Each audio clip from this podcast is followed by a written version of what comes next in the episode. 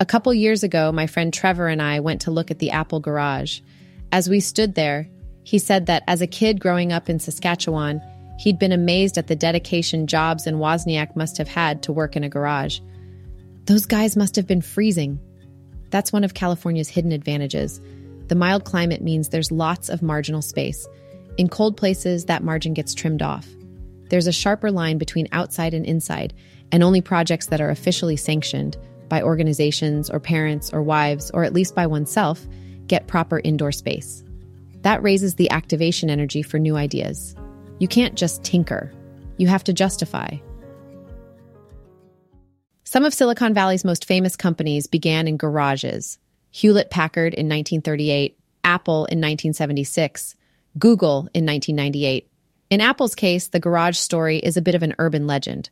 Woz says all they did there was assemble some computers, and that he did all the actual design of the Apple I and Apple II in his apartment or his cube at HP. This was apparently too marginal even for Apple's PR people. By conventional standards, Jobs and Wozniak were marginal people too. Obviously, they were smart, but they can't have looked good on paper. They were at the time a pair of college dropouts with about three years of school between them and hippies to boot. Their previous business experience consisted of making blue boxes to hack into the phone system, a business with the rare distinction of being both illegal and unprofitable. Outsiders. Now, a startup operating out of a garage in Silicon Valley would feel part of an exalted tradition, like the poet in his garret or the painter who can't afford to heat his studio and thus has to wear a beret indoors. But in 1976, it didn't seem so cool. The world hadn't yet realized that starting a computer company was in the same category as being a writer or a painter. It hadn't been for long. Only in the preceding couple years had the dramatic fall in the cost of hardware allowed outsiders to compete. In 1976, everyone looked down on a company operating out of a garage, including the founders. One of the first things Jobs did when they got some money was to rent office space. He wanted Apple to seem like a real company. They already had something few real companies ever have a fabulously well designed product.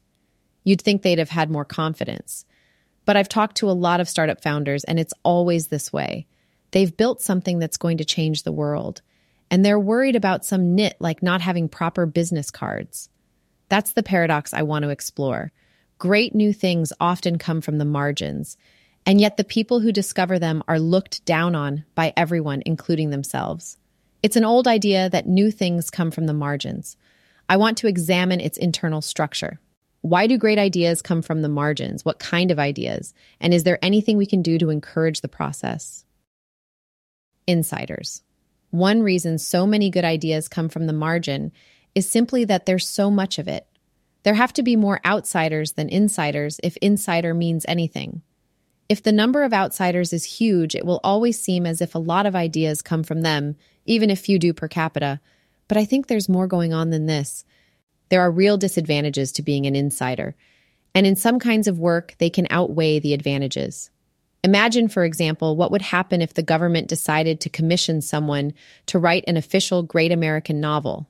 First, there'd be a huge ideological squabble over who to choose most of the best writers would be excluded for having offended one side or the other. Of the remainder, the smart ones would refuse such a job, leaving only a few with the wrong sort of ambition. The committee would choose one at the height of his career, that is, someone whose best work was behind him, and hand over the project with copious free advice about how the book should show in positive terms the strength and diversity of the American people, etc., etc. The unfortunate writer would then sit down to work with a huge weight of expectation on his shoulders. Not wanting to blow such a public commission, he'd play it safe. This book had better command respect, and the way to ensure that would be to make it a tragedy. Audiences have to be enticed to laugh, but if you kill people, they feel obliged to take you seriously. As everyone knows, America plus tragedy equals the Civil War, so that's what it would have to be about. When finally completed 12 years later, the book would be a 900 page pastiche of existing popular novels, roughly Gone with the Wind plus Roots. But its bulk and celebrity would make it a bestseller for a few months, until blown out of the water by a talk show host's autobiography. The book would be made into a movie and thereupon forgotten, except by the more waspish sort of reviewers, among whom it would be a byword for bogusness like Milli Vanilli or Battlefield Earth. Maybe I got a little carried away with this example. And yet, is this not at each point the way such a project would play out? The government knows better than to get into the novel business, but in other fields where they have a natural monopoly, like nuclear waste dumps, aircraft carriers, and regime change, you'd find plenty of projects isomorphic to this one, and indeed plenty that were less successful. This little thought experiment suggests a few of the disadvantages of insider projects the selection of the wrong kind of people, the excessive scope, the inability to take risks, the need to seem serious, the weight of expectations, the power of vested interests, the undiscerning audience, and perhaps most dangerous, the tendency of such work to become a duty rather than a pleasure. Tests. A world with outsiders and insiders implies some kind of test for distinguishing between them. And the trouble with most tests for selecting elites is that there are two ways to pass them to be good at what they try to measure, and to be good at hacking the test itself. So, the first question to ask about a field is how honest its tests are, because this tells you what it means to be an outsider. This tells you how much to trust your instincts when you disagree with authorities, whether it's worth going through the usual channels to become one yourself, and perhaps whether you want to work in this field at all. Tests are least hackable when there are consistent standards for quality and the people running the test really care about its integrity. Admissions to PhD programs in the hard sciences are fairly honest, for example. The professors will get whoever they admit as their own grad students, so they try hard to choose well, and they have a fair amount of data to go on whereas undergraduate admissions seem to be much more hackable. One way to tell whether a field has consistent standards is the overlap between the leading practitioners and the people who teach the subject in universities. At one end of the scale, you have fields like math and physics, where nearly all the teachers are among the best practitioners. In the middle are medicine, law, history, architecture, and computer science, where many are. At the bottom are business, literature, and the visual arts, where there's almost no overlap between the teachers and the leading practitioners. It's this end that gives rise to phrases like, those who can't do, teach. Incidentally, this scale might be helpful in deciding what to study in college. When I was in college, the rule seemed to be that you should study whatever you were most interested in. But in retrospect, you're probably better off studying something moderately interesting with someone who's good at it than something very interesting with someone who isn't. You often hear people say that you shouldn't major in business in college, but this is actually an instance of a more general rule. Don't learn things from teachers who are bad at them. How much you should worry about being an outsider depends on the quality of the insiders. If you're an amateur mathematician and think you've solved a famous, open problem, better go back and check. When I was in grad school, a friend in the math department had the job of replying to people who sent in proofs of Fermat's last theorem and so on and it did not seem as if he saw it as a valuable source of tips, more like manning a mental health hotline. Whereas if the stuff you're writing seems different from what English professors are interested in, that's not necessarily a problem. Anti tests. Where the method of selecting the elite is thoroughly corrupt, most of the good people will be outsiders. In art, for example, the image of the poor, misunderstood genius is not just one possible image of a great artist. It's the standard image. I'm not saying it's correct, incidentally, but it is telling how well this image has stuck. You couldn't make a rap like that stick to math or medicine. If it's corrupt enough, a test becomes an anti test, filtering out the people it should select by making them to do things only the wrong people would do. Popularity in high school seems to be such a test. There are plenty of similar ones in the grown up world.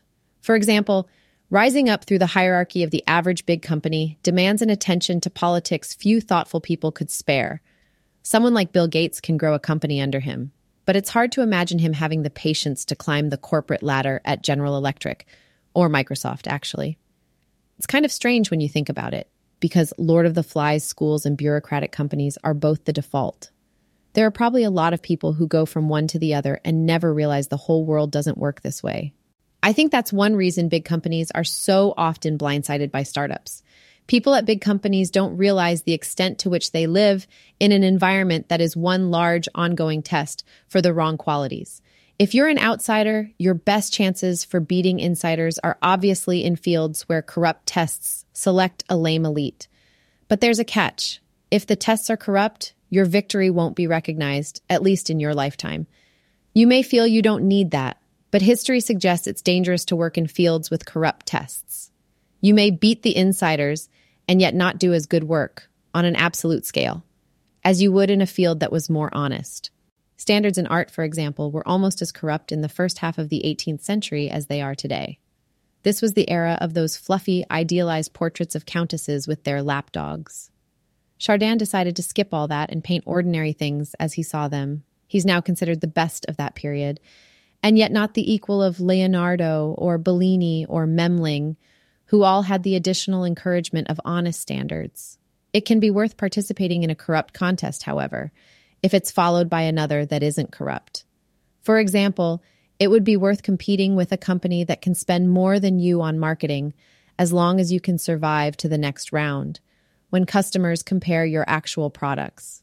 Similarly, you shouldn't be discouraged by the comparatively corrupt test of college admissions because it's followed immediately by less hackable tests. Risk. Even in a field with honest tests, there are still advantages to being an outsider. The most obvious is that outsiders have nothing to lose. They can do risky things, and if they fail, so what? Few will even notice. The eminent, on the other hand, are weighed down by their eminence. Eminence is like a suit. It impresses the wrong people and it constrains the wearer. Outsiders should realize the advantage they have here. Being able to take risks is hugely valuable. Everyone values safety too much, both the obscure and the eminent. No one wants to look like a fool, but it's very useful to be able to. If most of your ideas aren't stupid, you're probably being too conservative. You're not bracketing the problem. Lord Acton said we should judge talent at its best and character at its worst. For example, if you write one great book and 10 bad ones, you still count as a great writer, or at least a better writer than someone who wrote 11 that were merely good. Whereas if you're a quiet, law abiding citizen most of the time, but occasionally cut someone up and bury them in your backyard, you're a bad guy. Almost everyone makes the mistake of treating ideas as if they were indications of character rather than talent, as if having a stupid idea made you stupid. There's a huge weight of tradition advising us to play it safe. Even a fool is thought wise if he keeps silent, says the Old Testament, Proverbs 17, verse 28. Well, that may be fine advice for a bunch of goat herds in Bronze Age Palestine. There, conservatism would be the order of the day. But times have changed. It might still be reasonable to stick with the Old Testament in political questions, but materially, the world now has a lot more state. Tradition is less of a guide, not just because things change faster, but because the space of possibilities is so large. The more complicated the world gets, the more valuable it is to be willing to look like a fool delegation. And yet, the more successful people become, the more heat they get if they screw up or even seem to screw up. In this respect, as in many others, the eminent are prisoners of their own success. So, the best way to understand the advantages of being an outsider may be to look at the disadvantages of being an insider. If you ask eminent people what's wrong with their lives, the first thing they'll complain about is the lack of time. A friend of mine at Google is fairly high up in the company and went to work for them long before they went public. In other words, he's now rich enough not to have to work. I asked him if he could still endure the annoyances of having a job now that he didn't have to. And he said that there weren't really any annoyances except, and he got a wistful look when he said this, that he got so much email. The eminent feel like everyone wants to take a bite out of them. The problem is so widespread that people pretending to be eminent do it by pretending to be overstretched. The lives of the eminent become scheduled, and that's not good for thinking. One of the great advantages of being an outsider is long, uninterrupted blocks of time. That's what I remember about grad school.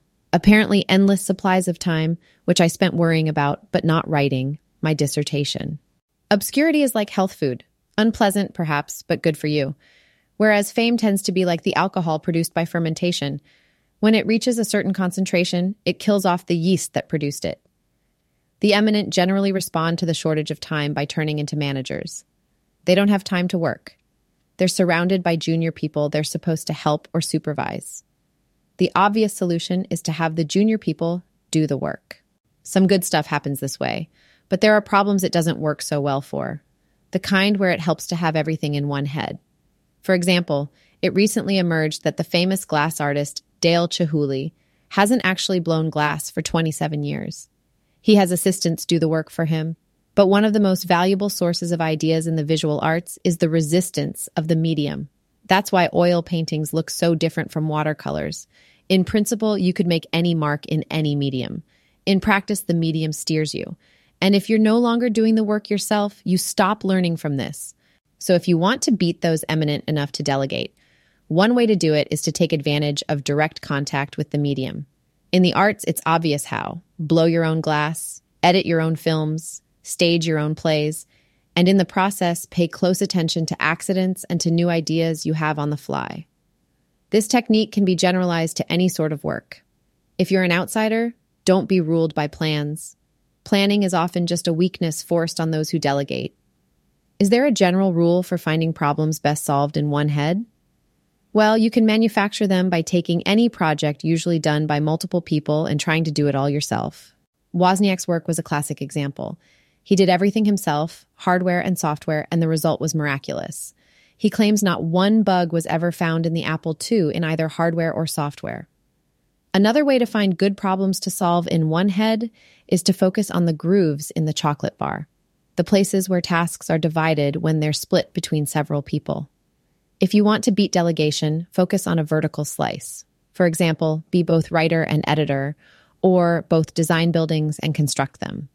One especially good groove to span is the one between tools and things made with them.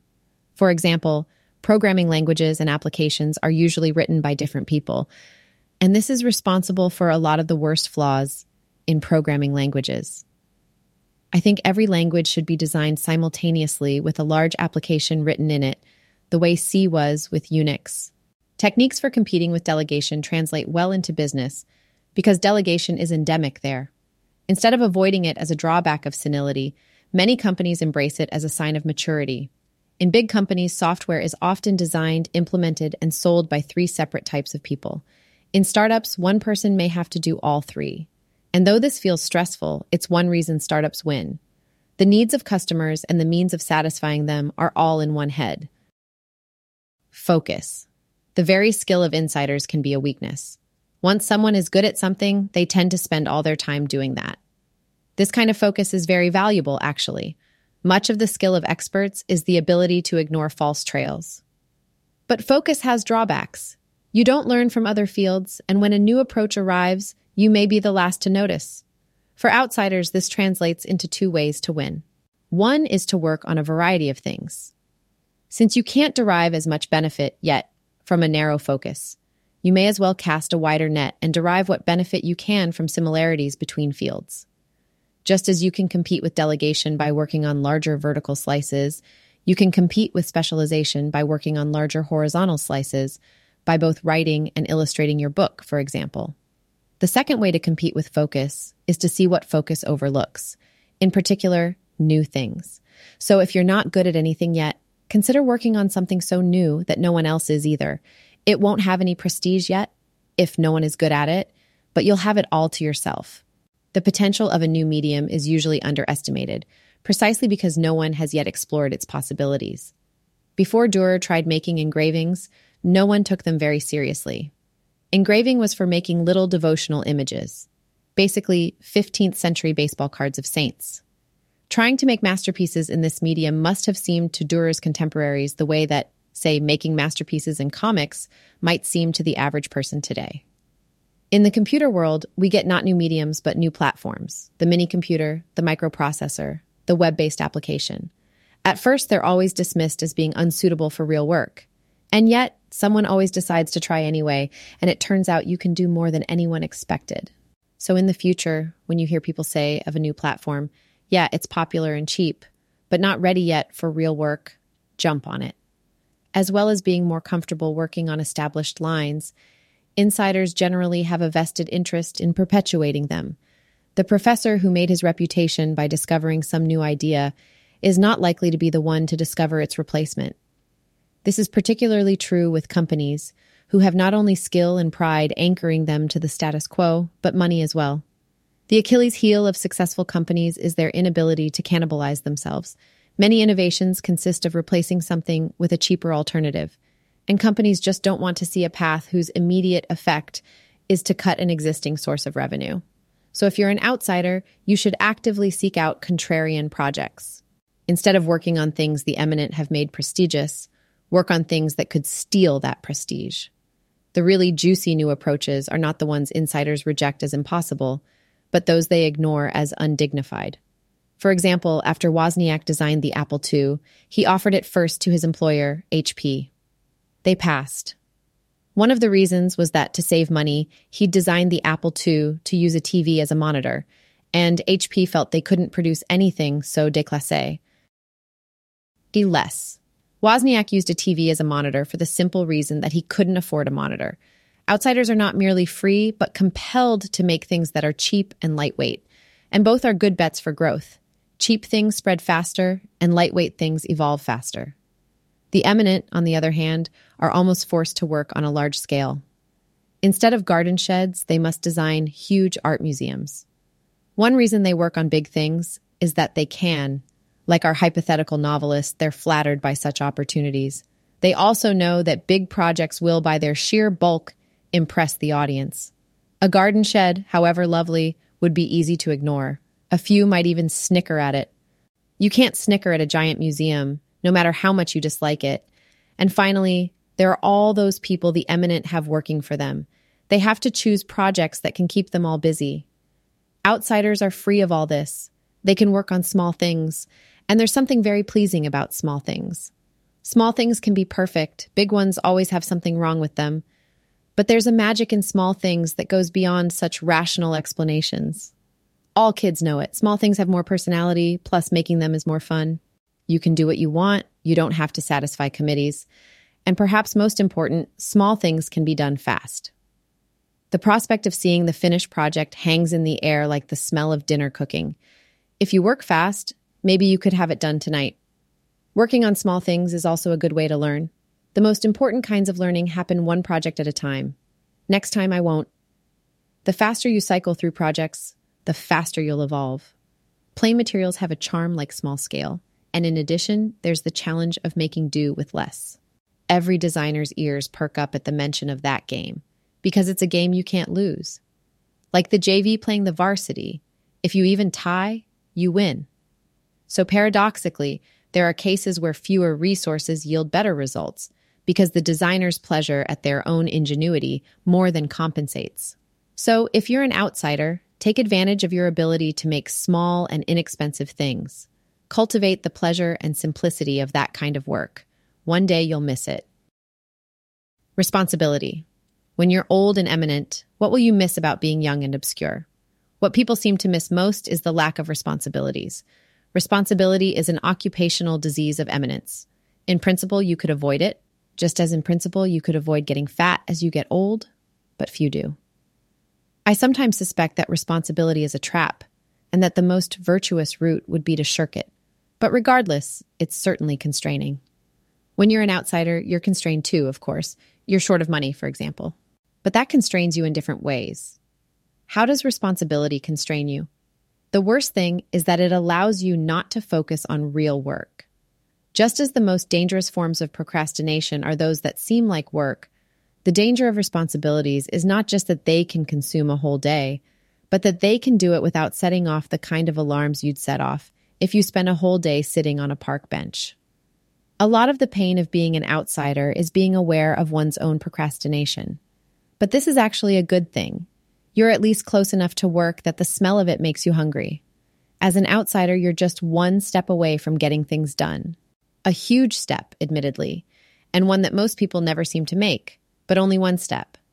If you can summon up the energy to get started, you can work on projects with an intensity, in both senses, that few insiders can match. For insiders, work turns into a duty, laden with responsibilities and expectations. It's never so pure as it was when they were young.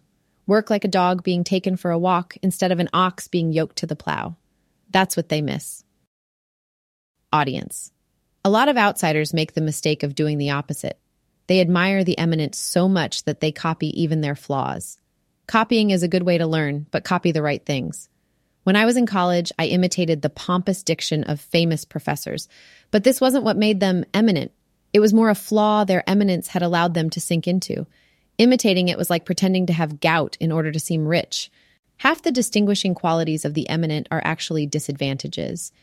Imitating these is not only a waste of time, but will make you seem a fool to your models, who are often well aware of it. What are the genuine advantages of being an insider? The greatest is an audience. It often seems to outsiders that the great advantage of insiders is money, that they have the resources to do what they want. But so do people who inherit money, and that doesn't seem to help, not as much as an audience. It's good for morale to know people want to see what you're making. It draws work out of you.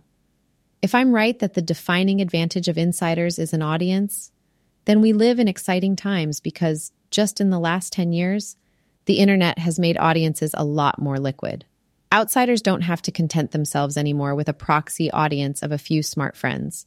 Now, thanks to the internet, they can start to grow themselves actual audiences. This is great news for the marginal, who retain the advantages of outsiders while increasingly being able to siphon off what had till recently been the prerogative of the elite. Though the web has been around for more than 10 years, I think we're just beginning to see its democratizing effects. Outsiders are still learning how to steal audiences. But more importantly, audiences are still learning how to be stolen. They're still just beginning to realize how much deeper bloggers can dig than journalists, how much more interesting a democratic news site can be than a front page controlled by editors, and how much funnier a bunch of kids with webcams can be than mass produced sitcoms. The big media companies shouldn't worry that people will post their copyrighted material on YouTube. They should worry that people will post their own stuff on YouTube, and audiences will watch that instead. Hacking. If I had to condense the power of the marginal into one sentence, it would be just try hacking something together. That phrase draws in most threads I've mentioned here. Hacking something together means deciding what to do as you're doing it, not a subordinate executing the vision of his boss. It implies the result won't be pretty because it will be made quickly out of inadequate materials. It may work, but it won't be the sort of thing the eminent would want to put their name on. Something hacked together means something that barely solves the problem, or maybe doesn't solve the problem at all, but another you discovered en route. But that's okay because the main value of that initial version is not the thing itself, but what it leads to. Insiders who daren't walk through the mud in their nice clothes will never make it to the solid ground on the other side. The word try is an especially valuable component. I disagree here with Yoda, who said there is no try, there is try. It implies there's no punishment if you fail. You're driven by curiosity instead of duty. That means the wind of procrastination will be in your favor.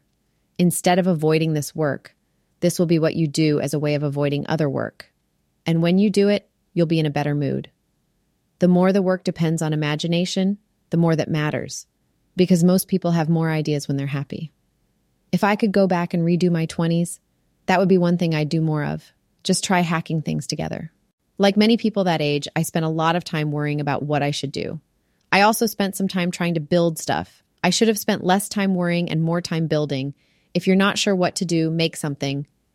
Raymond Chandler's advice to thriller writers was when in doubt, have a man come through a door with a gun in his hand. He followed that advice. Judging from his books, he was often in doubt. But though the result is occasionally cheesy, it's never boring. In life, as in books, action is underrated. Fortunately, the number of things you can just hack together keeps increasing. People 50 years ago would be astonished that one could just hack together a movie, for example. Now you can even hack together distribution. Just make stuff and put it online inappropriate. If you really want to score big, the place to focus is the margin of the margin, the territories only recently captured from the insiders. That's where you'll find the juiciest projects still undone, either because they seem too risky or simply because there were too few insiders to explore everything. This is why I spend most of my time writing essays lately. The writing of essays used to be limited to those who could get them published. In principle, you could have written them and just shown them to your friends. In practice, that didn't work. An essayist needs the resistance of an audience, just as an engraver needs the resistance of the plate. Up till a few years ago, writing essays was the ultimate insider's game. Domain experts were allowed to publish essays about their field, but the pool allowed to write on general topics was about eight people who went to the right parties in New York. Now the Reconquista has overrun this territory, and not surprisingly, found it sparsely cultivated. There are so many essays yet unwritten, they tend to be the naughtier ones. The insiders have pretty much exhausted the motherhood and apple pie topics. This leads to my final suggestion a technique for determining when you're on the right track. You're on the right track when people complain that you're unqualified or that you've done something inappropriate. If people are complaining, that means you're doing something rather than sitting around, which is the first step. And if they're driven to such empty forms of complaint, that means you've probably done something good. If you make something and people complain that it doesn't work, that's a problem. But if the worst thing they can hit you with is your own status as an outsider, that implies that in every other respect, you've succeeded. Pointing out that someone is unqualified is as desperate as resorting to racial slurs. It's just a legitimate sounding way of saying, we don't like your type around here. But the best thing of all is when people call what you're doing inappropriate. I've been hearing this word all my life, and I only recently realized that it is, in fact, the sound of the homing beacon. Inappropriate is the null criticism. It's merely the adjective form of, I don't like it. So, that I think should be the highest goal for the marginal. Be inappropriate. When you hear people saying that, you're golden. And they, incidentally, are busted. As we're closing off, note that Wondercraft AI, the startup that produces PG essays, has just released a new daily podcast called Bay Area Bites, which covers the world, tech, and SF news every day with a fun and intriguing spin. Check it out today. The name is Bay Area Bites, bites spelled with AY.